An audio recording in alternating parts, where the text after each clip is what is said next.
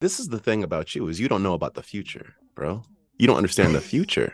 No, I like companies that make money. That's that's pretty much all it is. Yeah, Twilio makes gobs and gobs and gobs of money in the future.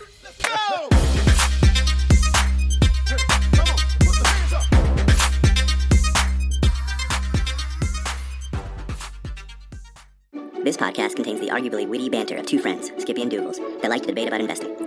The content is intended to be entertaining and for informational purposes only, not investment advice. You should do your own research and consult a financial professional before using any of the information in this podcast, and especially before investing. I woke up and there was whiteness on the ground, bro. Picked the wrong spot to live. It looks beautiful at my house. Oh my can I say? goodness. Ugh. Winter. I just ask you. Actually, yeah, I'll get to that in a second. I, I'm having a tough morning. You know, for those who don't know, we record fairly early. Sometimes it's tough to get out of bed. And then I thought of our buddies in the Philippines and Costa Rica and Sweden, and I said, "All right, I'll hop on with Doogles and we'll make some joy here. You ready to there make some go. joy?" You got to be for the people. Always got to be for the people. No, I don't want to make any joy.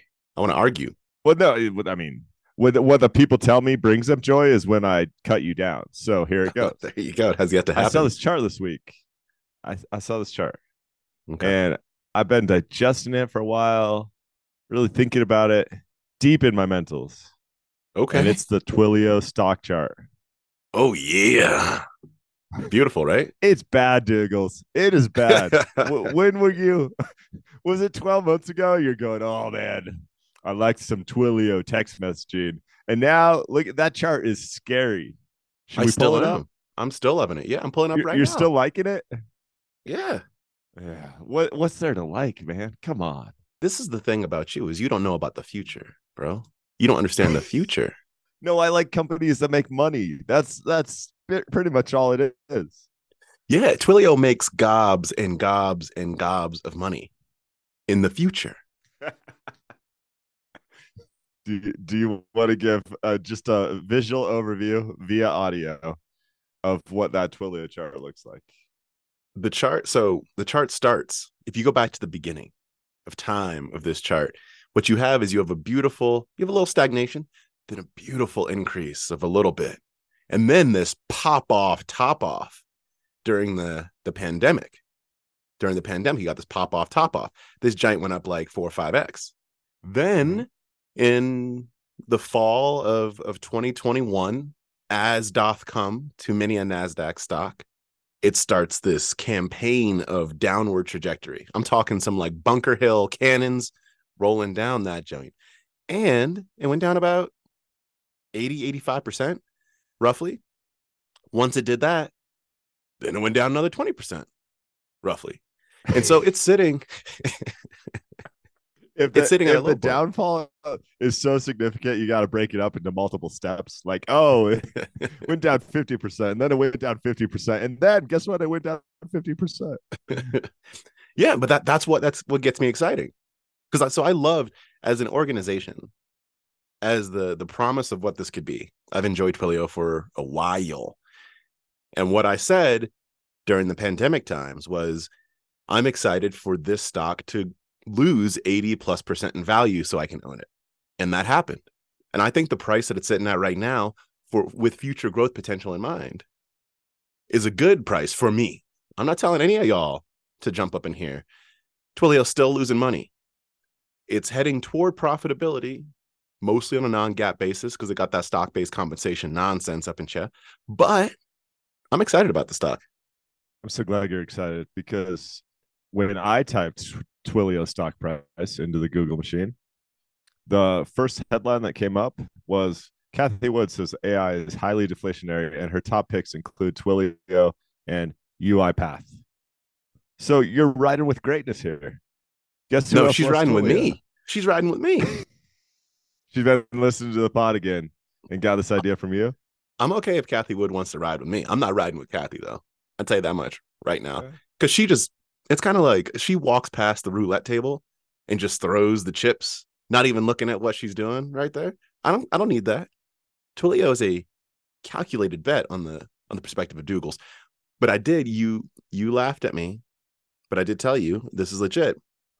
that I, I think that its next couple quarterly releases are an important they're important for me because it is the trajectory that I want Twilio to be on so that I can have faith of where it's going to be in three to five years.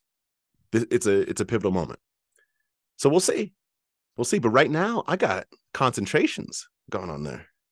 Yeah, uh, only only half trying to be a jerk here. The, what the I have the five year plot up in front of me. What it really did is it went from 74 bucks a share all the way up to 435 bucks a share and now it's at 50 it's been as low as 41 this year you're like you seem to be rolling with this surprisingly well yeah because you and i both no you and i both are not in twilio that's not a thing that you would get into i understand yeah. that but you and i both are long-term investors yep. that doesn't mean that everything that we hold we're going to hold for the long term but we think about our general holdings and portfolio over the long term. And Twilio is not a short term hold for me. This is a it's one of my potentially longest term holds if the thesis that I have for it continues to to show that it, it could uh, take place. So I get excited. I bought in the 40s. I, when it hit like in the 70s, I bought. When it went down to the 60s, I bought. When it was in the 50s, I bought. When it was in the 40s, I bought. This is this is a position that I am accumulating right now so it's sitting. Basically, you have an issue. It would like we need the one eight hundred gambling hotline here. If there's a one eight hundred Twilio, specifically for the Twiliotics out the Twil- Twilaholics, I will be all Twilaholics. Twilaholics. Yeah, I got oh, a little, man. you know, I got a little problem, but I, I'm gonna I'm gonna keep watching it because as we talked about before, you should check your thesis sometimes, and so I'm still excited about this. Very excited. Love it appreciate you uh, rolling with my, the punches there. So, do you want to talk millionaires or in the U.S. or a guy that says we have no free will? I want to talk to start. I want to talk millionaires. There's this this post, Wall Street Journal post. Never mind the 1%, many millionaires are where wealth is growing fastest. This is from Josh Zumbrun, as I assume, Zumbrun, something like that. that. Is how you assume you pronounce his name. And as the headline says, there's often talk about the 1% and how over the pandemic times, the 1%'s wealth has skyrocketed at the detriment of others. But if you look at the data, and last year the Federal Reserve ran its consumer finance survey, which it does, I think, every three years. And what that showed is that there's this this group that's more like the 80th to 90th percentile. That's where like the mini millionaires come into play. That has really surged the most. Fascinating. It is fascinating. And they so the first caveat whenever you look at numbers like this is average wealth isn't very representative of things. And we'll talk a lot of averages here, but we'll also talk medians. Uh, the reason for that is just if someone has, if you're talking about the 55 to 65 core cohort, and someone has 10 billion bucks, what does that do? To the average it skews it massively. Forward. Exactly. But these people, the article kind of calls mini millionaires, I think is the term they use. They're growing pretty rapidly. There's a lot of millionaires these days. 21% of all households, that's from memory, let me verify, are now millionaires. That's and crazy to me. Yeah, there's an age component that's important here too, where we also have a population that has been aging and so when you have the boomer population at the size that it is right now, you're going to have more people that have accumulated wealth. One of the things that I found to be on that age trajectory, one of the things I found to be interesting in this piece was also was also that it was showing that when you look at people that are like in their 20s, 30s, I think was really the age group. It's something closer to like 5% of households. Or I'm doing this off memory too. We can look it up in a second that are millionaires, but they are likely to then become more 20% or so um, percent of them should be millionaires by the time they get to 55 to 60. So age is an important factor too. Oh, completely. So under 35, it's only like 2% of households are millionaires. Something like that. Okay, um, there you go. Yep. And the definition of millionaire here is basically net worth. So total assets minus total liability. For a lot of households, the largest asset is going to be equity in their home, which has increased rapidly. So if home prices pull back significantly, there's a potential that this figure pulls back because it really went from like Uh, median net wealth for a lot of these mini millionaires of around three quarters of a million, and then it just bumped over a million if equity is a primary component of that. Here's a quote that jumped out to me that's like Skippy and Doogles show uh, relevant stuff. Um, talking specifically about millionaires, over 90% of these families report owning stocks either directly or through retirement accounts. 78% own their home.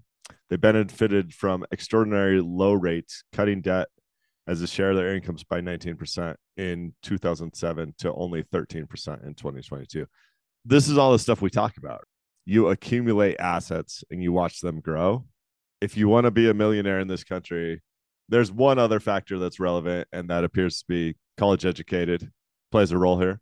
You own stocks, you own your home, you go to college, you work hard, you make between 150 and 250 k in your mature earning cycle. Again, not straight out of school, and you're set. You're in really good shape. The accumulation is the important part, right there, as, as you mentioned. Because I mean, this is saying, and this is a, I'm going to quote this out of this Wall Street Journal piece, but it it says many people got there by pursuing college degrees, steadily building retirement accounts, and purchasing homes. For the most part, they became wealthy slowly and were well positioned when pan- pandemic era stimulus programs boosted asset values. I'm going to say this in a different way. You said you talked about the accumulation over time. That's one part of it. Another is that there's the narrative that the pandemic is what created a lot of a lot of the millionaires and i like the part of the statement that was saying they were well positioned when that happened mm. we talked about this before too how you have to play the game on the field and you have to be ready for multiple boom bust cycles right that come and they were well positioned as they went into the pandemic and then asset values went up but it's not like they gambled during that time and therefore you know rode the 2020 wave into their millionaire status it was at a point where they had they had their allocation straight, they had their savings straight, they had their homes going on, and then they were boosted during a cycle. I think it's really, really critical for folks to to hear that point. I thematically just enjoyed reading this because it's it's like back to basics stuff is what this this came down to is when we focus on the 1% it's the focus on the people that own all this this capital out there and you get the like social injustice. This is important stuff, but like the social injustice and you know all that kind of that narrative takes over. And when you focus on lower income piece, their narratives we also talked about they took over, but right in the middle, maybe not right in the middle, toward the top, but the upper middle, you just got the like, just do your thing. Just do what, what Skippy talks about all the time. Put whatever you can away, let it sit, low cost indices. When interest rates are low, you can buy houses, right? It's like all that kind of stuff. And that's just basics.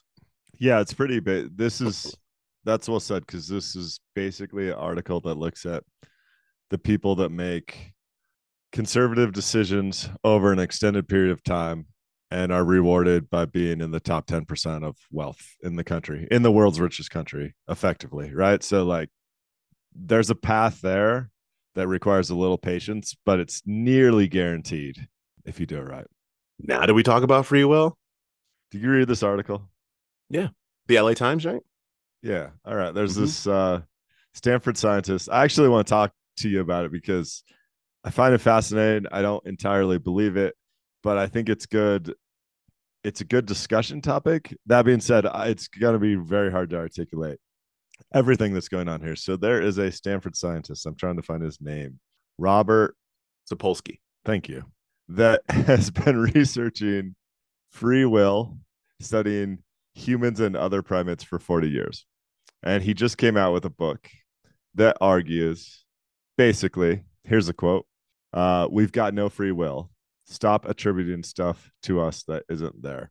That as I read, and I'll probably read this book, Doogles, but as I read his his high level argument, he's saying the chemical reactions that happen in our brain are a lot more meaningful than we tend to give it them credit for. And this actually goes back what two years ago to our interview with William Green about his brilliant book. And when you talk about all these things that lead to bad performance, like hunger and anger and all these other things that create chemical reactions in the brain that can set you off to be not your best self, right? On top of that, the Stanford professor is arguing that a lot of like how you're born, how you're wired is more powerful than I think most societies give it credit. So he's basically saying, which is really extreme. And that's where I think the argument's tough to have. Like everything is predetermined based on how you're wired and what you're currently dealing with from a chemical perspective and how your brain reacts to that. Let me pause. I Well, let me yeah, yeah, yeah, yeah, yeah. Pause for a second. So he came out with a book a few years ago called Behave, uh, which I have read, which looked at this as well. I've got determined on my my Libby, so my library app, waiting for that jank to come in. So I will Yep. read determine once it comes in as well. Uh, he wrote Behave a few years ago, which went into the the biology and the chemical reactions and all that stuff of of um, what makes people behave. The other thing that I've read that is not from a biological perspective, but from a physics perspective, that's also along these lines. Read a bunch about quantum physics, which, if you go too deep into that, you also get to the point where free will is not a thing that necessarily exists, but it's different than I'm going to pick on one word you used, which is predetermined, Mhm. because there is a difference. I'm not arguing that there's no free will, by the way. I'm just Yeah. talking about stuff Neither am I, to be Yeah. clear. there's a no, no you don't no don't don't back away from what you were saying i'm just i'm joking so the there's a difference though because predetermined means like you're born and your life is already mapped out like that that's a that's a way to if you go to the extreme the way to look at predetermined what they're saying is that the chemicals in your brain are dictating what you do and so you might say in this moment in time i'm gonna i can make decision a or decision b and what it's saying is the chemicals in your brain are actually making that decision Make that decision. Yeah. right? Wh- Which is those two things are different, but it goes into uh, the the quantum physics part of this. I'm not going to go too far, but I am obsessed with this stuff. I'm not obsessed. I'm very interested in this stuff. The quantum physics part of this says that there's a multiverse. If you go deep into quantum physics, there's a multiverse, and so there are different versions of you that are actually making all those choices. And so this version of you happens to make this choice because of the way that atoms are set up and you know blah blah blah blah blah but there are different versions that also do but they both get to this conclusion of no free will i think it's absolutely fascinating but that Wait, is wait, the- wait. Yeah. Rewind just a second. So I'm Mhm. actually in the quantum physics view. I'm living in a choose your own adventure book, but there's multiple versions of me choosing each adventure.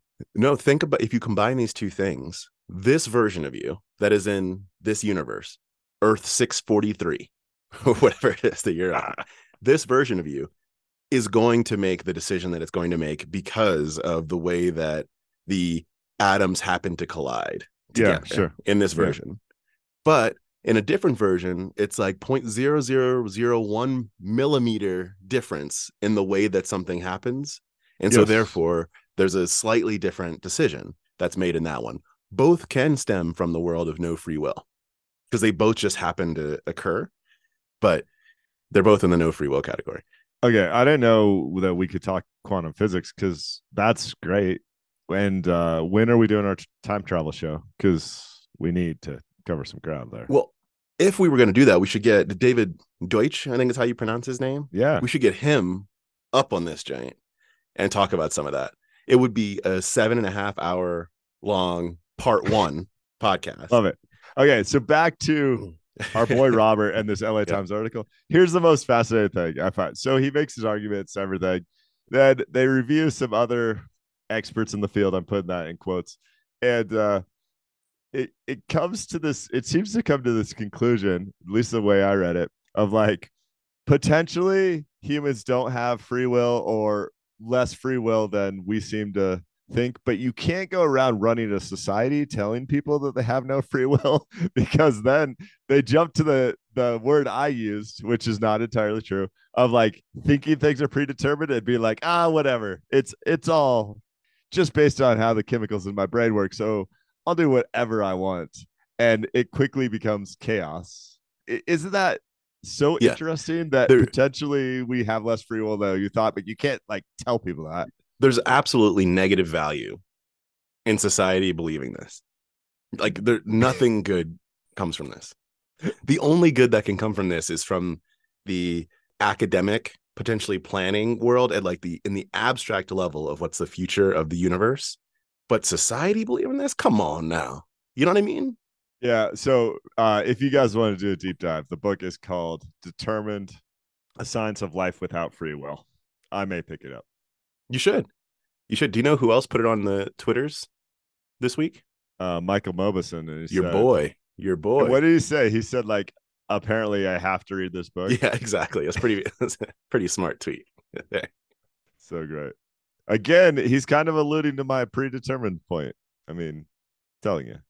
All right, what you got next? Uh, well, I mean, I'm guessing you want to talk about the American consumer. I'm guessing we're at your fishbowl. oh. I mean, we can if that's the thing that you want to do. I'm happy to do that here. I What are uh, the what are the chemicals in your brain telling you you should do right now? talk about the American consumer. There we It's go. this this is the whole thing. It's not about me. It's not about what I want. What it's about is the chemicals in my brain force me down a path of either Cathie Wood or the American consumer. okay, to catch everybody up right quick. I know that I bring this up really frequently. I think that it's an important topic and it's a it's a view that is contrarian to a broader narrative that I think sits out in the world right now in the US. When I say the world, I mean in the US economy right now, which is why I want to bring it up more often. What I have said in the past is that I think that the American consumer is in trouble. Contrary to a lot of the the narrative and data that is raised often. There's the data that's out there that says that that the American consumer is in trouble, but most of the narrative and the data that's used to support that is saying like economy's growing, spending's healthy, blah blah blah blah blah. But couple points I want to bring up here. One is 401k hardship withdrawals are up. If you look according to Vanguard, it's doubled in the last 4 years. If you look according to Fidelity, it's tripled. So gone from 2.1% of accounts are taking out withdrawals in 2018 to 6.3% in 2023. And that's some serious stuff. Like when you take out money from your 401k, I'm talking a straight withdrawal, I'm talking ATM to your 401k. Yeah. The money gets taxed as if it's income. You can't replace it in your 401k. And generally speaking, you're going to get a 10% penalty. There's some exceptions, but generally speaking, you're going to get a 10% penalty. So that's a place of last resort, like generally. So if that's happening, an assumption that can be made, this might not be all cases because not everyone knows this probably, but the assumption that can be made is if you were going there, you've tapped out of all other sources. Mhm. That's one thing. We've got auto loan delinquencies that are on the rise.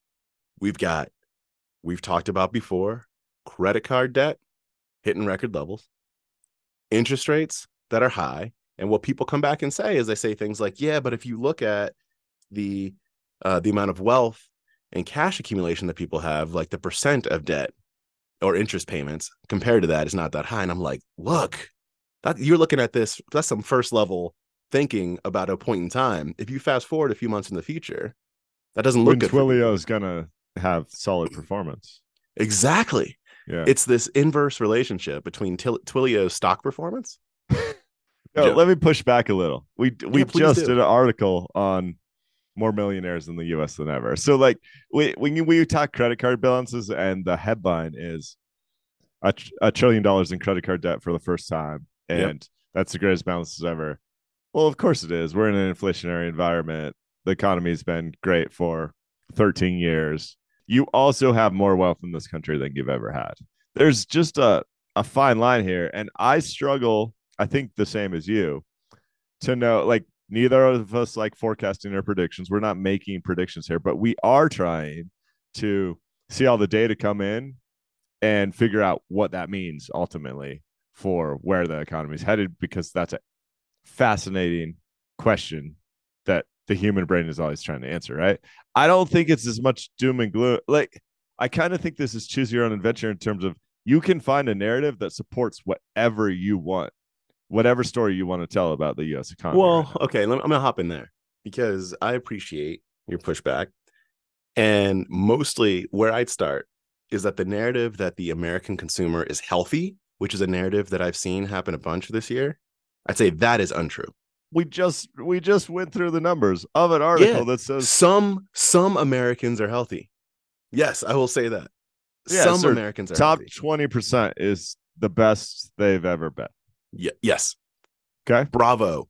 Quick math. 100% 20%. You I fill it in. Going there. You fill it in. I mean, something 80%. around The answer's- what, the like answer is 80%. Seventy-nine. Seventy-nine point six percent. Yes. No, so there are American consumers that are that are healthy. Absolutely. And it is not necessarily complete doom and gloom. But I think that the Americans consumers are healthy narrative is a dangerous one. yeah. Okay. So, so what you're saying? Let's just be articulate about this. Your hypothesis is more like we talked about top 20%. Let's talk about bottom 20%. Bottom 20% is getting hit with inflation, record credit card debt, cars that are unaffordable, housing that's unaffordable, wages that are not increasing significantly. What else? What, what I what I'd say more so is this: it's the same thing that when I talked about the uh, the stock market and what caused the stock market crashes is not different things that are happening to cause that crash. It's something happening at a point of fragility. And so what I'd say is it's not necessarily doom and gloom, but there is large portion of the American consumer population that is fragile. Are you saying 50%? I mean, what are you like just I'm trying I to didn't, I didn't do here. a Michael Burry like pull out my ledger and start, you know, looking at everyone individual by individually. words But have yeah. meaning, Diggles. You can't just be thrown around. Yeah. No, I will say that it is the majority, over Okay. 50% of people. It, we're still at a point where most people do not have more than three months of savings. Whoa, whoa, whoa. I appreciate I'm sorry for interrupting so much. That's never going to be the case. Um, the American consumer has shown that your average person cannot have three months of savings. No, yeah, but there's a difference. So, what I'm saying is, you're still, because again, I'm to rewind, put the game down, flip it, and reverse it. Okay. I'm to rewind right quick. It's not that a different thing is happening, it's that it's happening at a point of fragility. So when you have the American consumer still in that place, right? So it's not like they flush with cash. Mhm. When you have that as the case, and you got interest rates that are higher than they've been in the recent history, you've got debt that it's at a high level. You got people feeling good about the state of employment, right? They're like, oh, labor is still in control, all that stuff. But you lose that job and you got student loan repayments that are kicking back out. You've got credit card debt that's high. You've got auto loan delinquencies. You still only have three months. And if that labor market just flips a little bit, Yeah. it's just, it's just a, it's a, I hope we're good. It's the dangerous time. That's it. Let me ask it this way. Mm-hmm. I hear you. Like I hear you. I'm not trying to be a jerk. But are you doing anything about it? Am I? Yeah. You mean like in my everyday life? Uh, all of the above in your investing life, but also like more in your investing life. But I'm curious on all sides. Like, is it changing your behavior? Uh, probably only a soupçon. Okay. That's just to uh to show that I'm multicultural. The use of the French word, not not a lot in my everyday life. The reason I talk about it here is this is an investing podcast. We talk about a whole bunch of stuff like free will, but Mhm. generally speaking, when it comes to the world of investing, it's looking at all the different data points that are coming in and using that to not make a, a decision for the day or maybe not even for the quarter or for the year, but just like assessing, I think where you are is important. And looking when you look at different potential opportunities, it's good to keep that in mind. And I just think that that's kind of the state of where we are generally. I don't think that I'm not sure what there is necessarily to do. I do think that it's going to be smart. I I would say it would be smart for the Federal Reserve to hold. I do not think it's time to cut. Oh, you're Jay Powell all the time. Oh. My, here it comes. Doogles knows all. Oh my No. goodness, he's giving No, no, rates no. advice. No, but I think I think it's smart to hold at least in November, possibly even in December, because there there's the potential, like a little flip could change everything. It could change everything. We're we're saying there's a what GDP the uh, year over year was like what up 4.9%, something like ridiculous, some wild number, right? And that's when people start Jersey Shore pumping their fists. But it easily over the next quarter could adjust. So I All think right, so let me- Let Yeah, me keep going. continue this. Yeah, I'm gonna I'm gonna slip uh shift topic slightly, but it's all related. I sent you this chart about Joshua Tree, California home prices. Yeah, For did. those who don't know, Joshua Tree is like a it's an Airbnb spot effectively because people go to see the national park. I want to make sure I say that this is disconnected from the human impacts that would come with corrections like this. But Yep. sometimes I just look at graphs like this and go, oh man, it'd be fun to see this cut in half. The reason I say that is because what happened to Joshua Tree real estate prices going up to 2007 was it went from like 50k in the year 2000 your average single family home all the way up to 190k and then the great financial crisis happens. 6 years later it bottoms out at $75,000 for your average home. Mm-hmm. then it skyrockets from there that's like 2012 to $470,000 it's the average price of a home and it looks like it just fell off a cliff the other way it's at like 390 now and appears to be heading down i'm going to tie that in because the fragility you're talking about is potentially present in asset prices like that right Yeah, possibly. It's a, So- we we talked about this with homes before. Keep going. Keep going. I'm going to tie that into a small side portfolio I have. I've talked about this on the past where you can uh, purchase uh, portions of individual single family homes and like build, you, you almost build your own rental ETF. And the, the reason I took some small bets there is because I was fascinated with it. But also, when you do things like this, when you actually have money on the line, you learn so much more about the market so quickly. Yeah. So I have this uh, small portfolio of 28 homes, right? Doogles the current long-term occupancy of those. I don't manage any of these; it's all outsourced. Is 86%. But watching this over the past couple of years has been fascinating. I have like one Airbnb property who got hit by a big storm that caused the trees to collapse that like broke the house and cut the electricity to the home. Well, well guess who gets no rental payments on that property? Me. Like it's so fun to what to see the nuance of all these things and i see it playing out in a bunch of spots kind of all at the same time it speaks to i think exactly what you're trying to articulate that we are at a point where there's fragility and there are some of these whether it's Joshua Tree California home prices or the affordability of cars there's some of these things that feel like we're headed towards that tipping point It does feel that way. And what it means to your not making predictions point, what it means, we don't know. Mm Mhm. But there there does seem to be some kind of a tipping point that's happening. The 401k withdrawal point, the biggest takeaway for me is there are people desperate for cash. Absolutely. Yeah. Where do you get that from? 401k? Many people don't have 401ks. I mean, in a way, that's what I was going to say. They're lucky to have a 401k. Yeah, exactly. But many people don't have that. So your home, uh, predatory lending, like there's like, and and then when you start to get into those, the 401k with the desperate cash withdrawals. So 401k, selling house, predatory lending, whatever it might be, start Mhm. spirals. Those are spirals that you get into. And so what that because if you think about it, you sell your house to get cash. Now you have cash, but you can't buy another home. So then what happens in the rental market? Interesting. What happens to Airbnb when the rental market goes like it's there's this chain and who knows? Like I have no idea, but it Yeah. does seem like there's there's some there's a tipping point for some chain of something that's going to occur. Um, and it looks like we're getting closer. That could all not happen, or it could happen next month, could happen next year, you know, who knows. But the snowball has not slowed in my eyes. From the first time that I started yelling about this from the consumer angle was what, 18 months ago? Yeah. At least Something a like year and a half. Yeah and it hasn't slowed. I mean, that's why I have to make fun of you, though, because we've both become Jeremy Grantham in a way, talking about doom and gloom all the time. Yeah, the difference is that we're still just investing in True. like the, the normal stock market. Yeah. No, and I think that's what I wanted to with with Joshua Tree California real estate prices. I enjoy is the wrong word. I will watch if that thing gets cut in half again, Mhm. which uh, very potentially.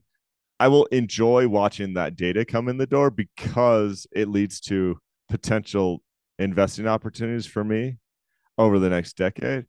I will not enjoy the impacts that that has to your typical American family. But I feel like I'm set up to be able to ride through that um, and make a lot of money, regardless of what asset we're talking about. Like it doesn't have to be home prices here. Yeah, agreed. Agreed. It's going to be something to watch. And if a lot of people get hurt from this, like it sucks greatly. As it, from an investor standpoint, it's going to be something to watch. We don't know where, I don't know where it's going to hit, but it's going to be something to watch. Yeah. Um, all right. So switching gears a little, you sent me this article called The Slow Death of Authenticity in the Attention Economy, which I thought was pretty enjoyable. It's a short read, but largely it talks about how the way Musk has incentivized people to create content on Twitter or X has turned content creation on X into a lot of people's full time jobs. And when it becomes their full time job, it's a lot less authentic because it's really like I'm putting bread on the table. Like, so you need that. Uh, I mean, a lot of these guys will tweet once a day, like clockwork, three times a day, like clock, and and it's like they're creating this content to fit a schedule to create a paycheck that is so much less authentic. It's really, it's really interesting. And I love how he, I love how he says the content is more engaging. Like, don't, don't get me wrong. I love the content and it like makes me cringe. right. It's, it's the, the combination because of the authenticity Mhm. piece. Uh, and what's funny is that the content is more engaging than ever. My feed is full of posts that have obviously had more effort put into it than most of what I used to see. Mega threads about AI, thoughtful, long form narratives that could have been blog posts, carefully curated images, and super positive business updates. It's mostly engaging stuff. And therein, I think, lies the problem. it's it's brilliant because I think he's right. I am a Twitter user um, because it's in in many cases it's just the best place for good finance and investing content. Like I I'll just say. I don't know how else to say it, but my goodness, is it engaging? And Musk's primary metric appears to be like total amount of time spent per user per day, and he will tell you without you even asking how that's the best it's ever been. But my feed has become more like cat videos and stuff. Again, like sometimes it's engage, sometimes it doesn't allow me to put the phone down, but it's not like I'm invested in it Yeah. because it's not authentic. So this is from Cory Zue, and I I just thought he articulated this really well. Um, I think he's entirely right. It's those unintended consequences of how you incentivize people, going back to Charlie Munger, basically. And Twitter has changed because of the way in, the incentives changed, and I'm not sure that it's positive. Yeah. We'll put this on the Substack. It's a, like you said, it's a short read, interesting read. So I got two more things to touch on. One's real quick, but I'm going to do the Go not quick it. one first. Life's lessons. Life's lessons. We've hit on a a few of these in the past where someone said like, "Look, I'm old at this point and I just want to put down some things I've learned." And this one I enjoyed a few points from. This is Byron Wien, I think is how you pronounce it, from Blackstone Group. Oh, I'm so glad you're bringing this up. I enjoyed this, and I don't know Byron or his history, Me neither. but these were really quality points. And so there, I'm going to name, there were 20 of them. I'm going to name three that really stuck out to me, although I could really talk about all 20. And if there are others that stood out to you, we can, we can chat about those. Here are the three for me. The first one, and this is the first that this is number one on the list. It's about focusing on big ideas.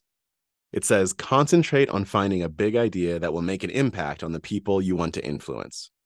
That's the, there's actually two points that are in this, but that's the first one. And what he's saying is put your effort into a thing that you can then create a flywheel around and like continue to invest in and make it better and better and make sure that thing is of interest to the people that you actually want to influence mm-hmm. that's the first point i think that's huge i love i love concentration in all parts parts of life to my detriment sometimes Yeah. the the second point that's in here it's that the, the last uh, phrase in it is keep yourself at risk intellectually all the time i really love that don't become complacent in your own mind I love that too. I was thinking about the way that's worded. Like, I don't know why I love it so much, but it does say basically you can't allow your thoughts to stagnate. And when in doing so, you're at risk when your thoughts stagnate. It, so you have to be in a place that's uncomfortable for you intellectually in order to be growing is kind of the way I read it. Exactly. Yeah, that's the way I read it too. That there's the I I call it productive tension and when you're at this point where something is like it, it doesn't quite feel right. So like I'm gonna push a little bit further. That's the place where you start to grow. And it doesn't mean the thing that you're leaning into is necessarily the right thing, but it might kick off something that you hadn't thought of before. I love that one. Second one, and this is just talk your book for me. Read all the time. Now, for me, it might also be listen all the time because I do a lot of audiobooks, but read all the time. Don't just do it because you're curious about something. Read actively. And this isn't just talking about books, it's talking about articles and other stuff too. It's like just consuming content. For me, I think that that's like a big part of actually pushing on the thing that we just talked about before. Uh, just exposing to different perspectives, different thought processes, that you might not have thought about before, uh, I think is super important. So that's another one that spoke to me. Agreed. I know you have one more. You, you jumped over my two favorites, so I'm going to jump in here. So yeah, go for it. Point two is network intensively, and network gets a bad connotation.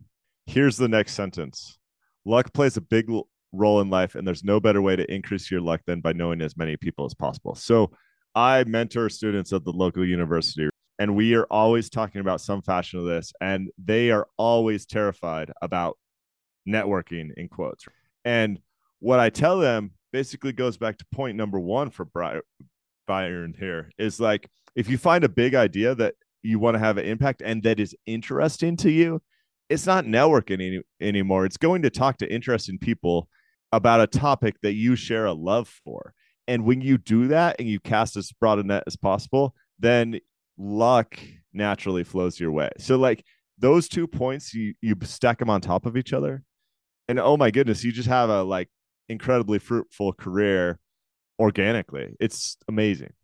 And to use a different word, because to your point, network, the word like networking does get a bad rap. To use a different word that is just right up the the line of what you're saying is if you if you say the the first one that we talked about is focus on big ideas, push yourself intellectually. The second thing I would say is engage with that content. Yes, yes, that's right? the right way like, to say it. Engage with the world with it. I I like that one too. Okay, right, so and you, then yep, my absolute favorite one is point three on this list. I'm just gonna read it. It speaks for itself. When you meet someone new, treat that person as a friend. Assume he or she is a winner that will become a positive force in your life. Like that's amazing. I'm bad at that there's a lot of times where I'm, you know, my head is elsewhere. I'm trying to solve another problem or figure out why why Doogles likes Twilio and and my brain is there. But man, if you can meet a new person, assume they're smart, a winner, treat them as a friend, you're like 90% of the way there. Assume he or she is a winner. Yeah, it's there was a it, it's a different point, but maybe along the same lines. There was someone about uh, 10 to 15 years ago that was saying that when you're talking to someone, naturally, sometimes someone's face, like your own face when you were talking to someone, might be like in a, a position that you might not think it is in, right? Like you might be like frowning or, you know, like, but yeah. you might be thinking. And so your face is all squinty, right? And so what the thing that they said is think about or put in your mind a good attribute about that individual while they're talking. And your face will naturally get to like a more approachable place. And it's a that's a more like physical manifestation here but it made me think about this here. It's just like it with the the person that you're talking to if you assume that they are just good as mm-hmm. a human and and as what they do and you assume that what they're saying is true and you assume that they know what they're talking about like make those assumptions and as it states you might get burned sometimes. Yeah but net net it's going to prove to be a better conversation, a better relationship. I would I just really like this framing. Assume he or she is a winner and will become a positive force in your life. Like that thought in the back of your head, Doogles, probably puts a smile on your face when you're yeah. doing the first introduction. Yeah. Absolutely. Absolutely. The the last one I'll say, and I'm skipping a lot here. There's I could seriously go through all of them. The last one is number 14. The hard way is always the right way. That one gives me pause because generally I'm an efficiency guy. And that comes from uh, my technical background and doing a lot of ridiculous math problems growing up and like those sort of things. His joke here, he's clearly a guy that uh, worked in New York City, right? Says never take shortcuts except when driving home from the Hamptons. Uh, makes me laugh.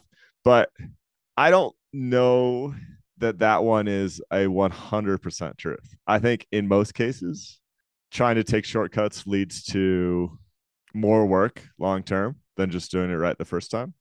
But that one gives me pause. What what is it that you like about it? Yeah, I so I don't think any of them are 100%, but I think you even mean you think that there are meaningful divergences from this that people should keep in mind is what I'm going to interpret what you said as. I think it's better to live by this rule than to not. Is the way I would take it. I like it because I oftentimes with folks will say, they'll be like, ooh, that's going to lead to a hard conversation. Or, oh, actually, like, I don't know, that's a hard choice. And I legitimately say back to them, that's actually not a hard conversation or a hard choice. Like, it's very simple because the word hard for me, I think you could replace with something different that's like the more uncomfortable. Mm-hmm which is different. Uh, and so it depends on how one might define hard here. But if I replace that with uncomfortable, I'd say the uncomfortable way is always the right way. It's the thing that that's a different word. It's a very different word. Yeah. No, but so here's where I'd 100% agree with that. And I think this is where you're headed. When I figure out that the hard or uncomfortable thing is the right thing to do, what I've learned is you do that as quickly as possible you don't even sleep on it and and don't sleep because you're so worried about the hard thing that you have to do or the difficult or uncomfortable conversation that you have to have like or the person you potentially have to let go or like those sort of things. I've found once you have clarity about that you should do it basically as soon as possible and move forward rather than have it drag down your company or your mindset to pull it back to investing for a sec, the advice that we throw out, whatever you want to call it, that we throw out to the general world, buy a low cost index fund and then forget about it, right? That yeah. general advice, that is the hard way. Although it's literally the easiest thing to do. like it is the easiest thing to do from a logistics perspective. It's simple, but it's really hard for people to be that disciplined mm-hmm. and to fight against their own emotion and behavior and all that kind of stuff. But it's the hard, like that's why it's the hard way, which is where I my that's why if you if you extend that, my interpretation of this is not the like find the broken glass with the most logistically difficult, inefficient thing to do, and that's right. Like that's yeah. that could also be a definition of hard. I'm more saying like the the thing that that pushes boundaries that creates some discomfort or that makes you have to like push back against your own nature can often be the right way. So that's why I like it. But I hear you. I hear you. That's true. Last one. I really think this list is fun. Basically, every there's 20 points.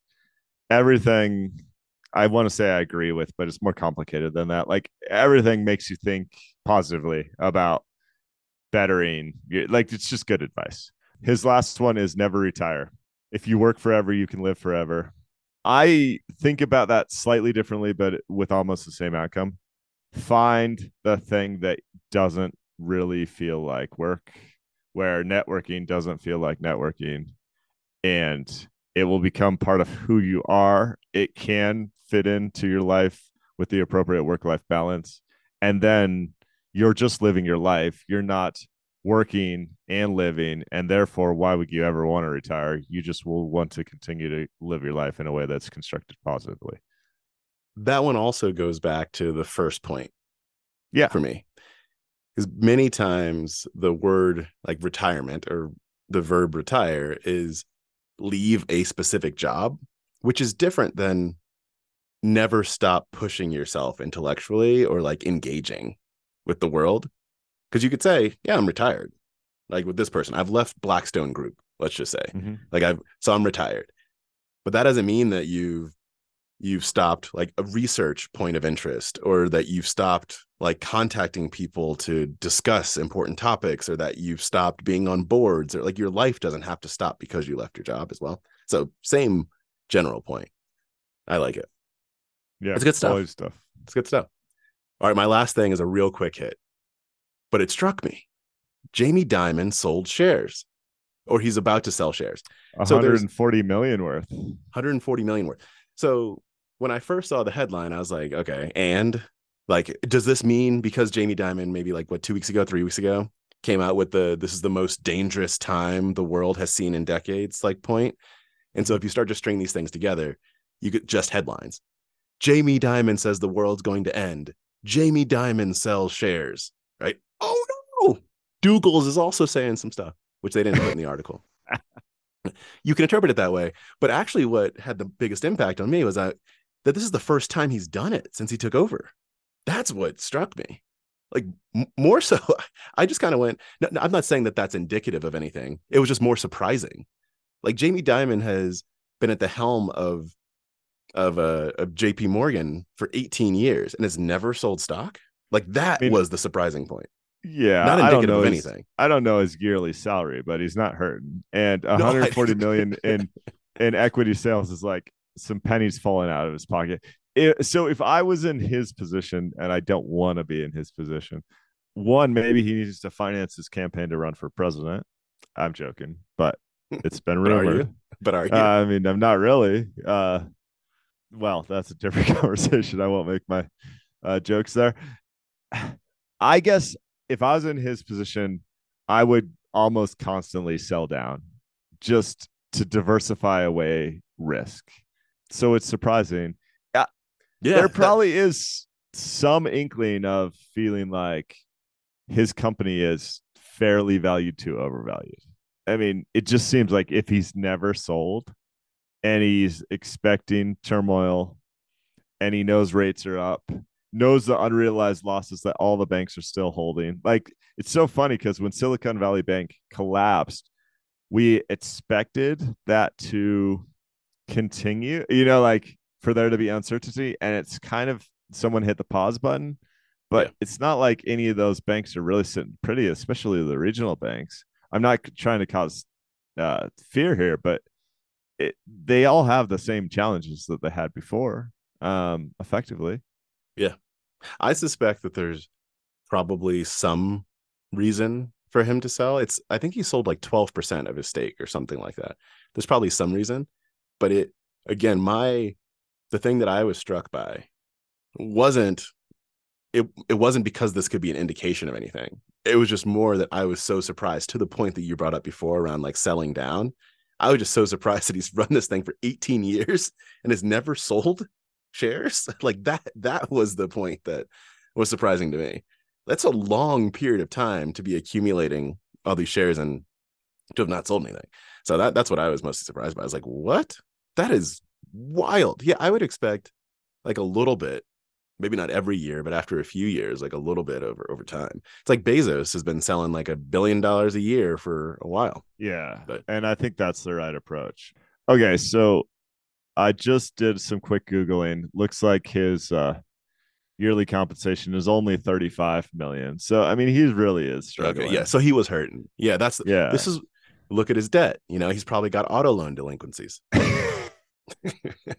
he his his pay didn't increase between 2022 and 2023 so he had some plans for that normal salary bump he had to sell 140 million in stock to make up for the fact that his salary got held even So I I can just see the the like all company meeting. He's like, in order to preserve cash, even I will take a pay freeze. yep some version Oh. of that was said and and there was some laughter in the crowd yeah, you there's some, there's some. Uh, you got anything else? No, that's it. Uh, hit us with a review if you get a chance, guys. Thank you to all the listeners worldwide. And also, you can send us listener mail about the American consumer, Cathie Wood, crypto, which we haven't talked about in a while, or just about anything else. Uh, skippydoogles at gmail.com. We'll see you next week.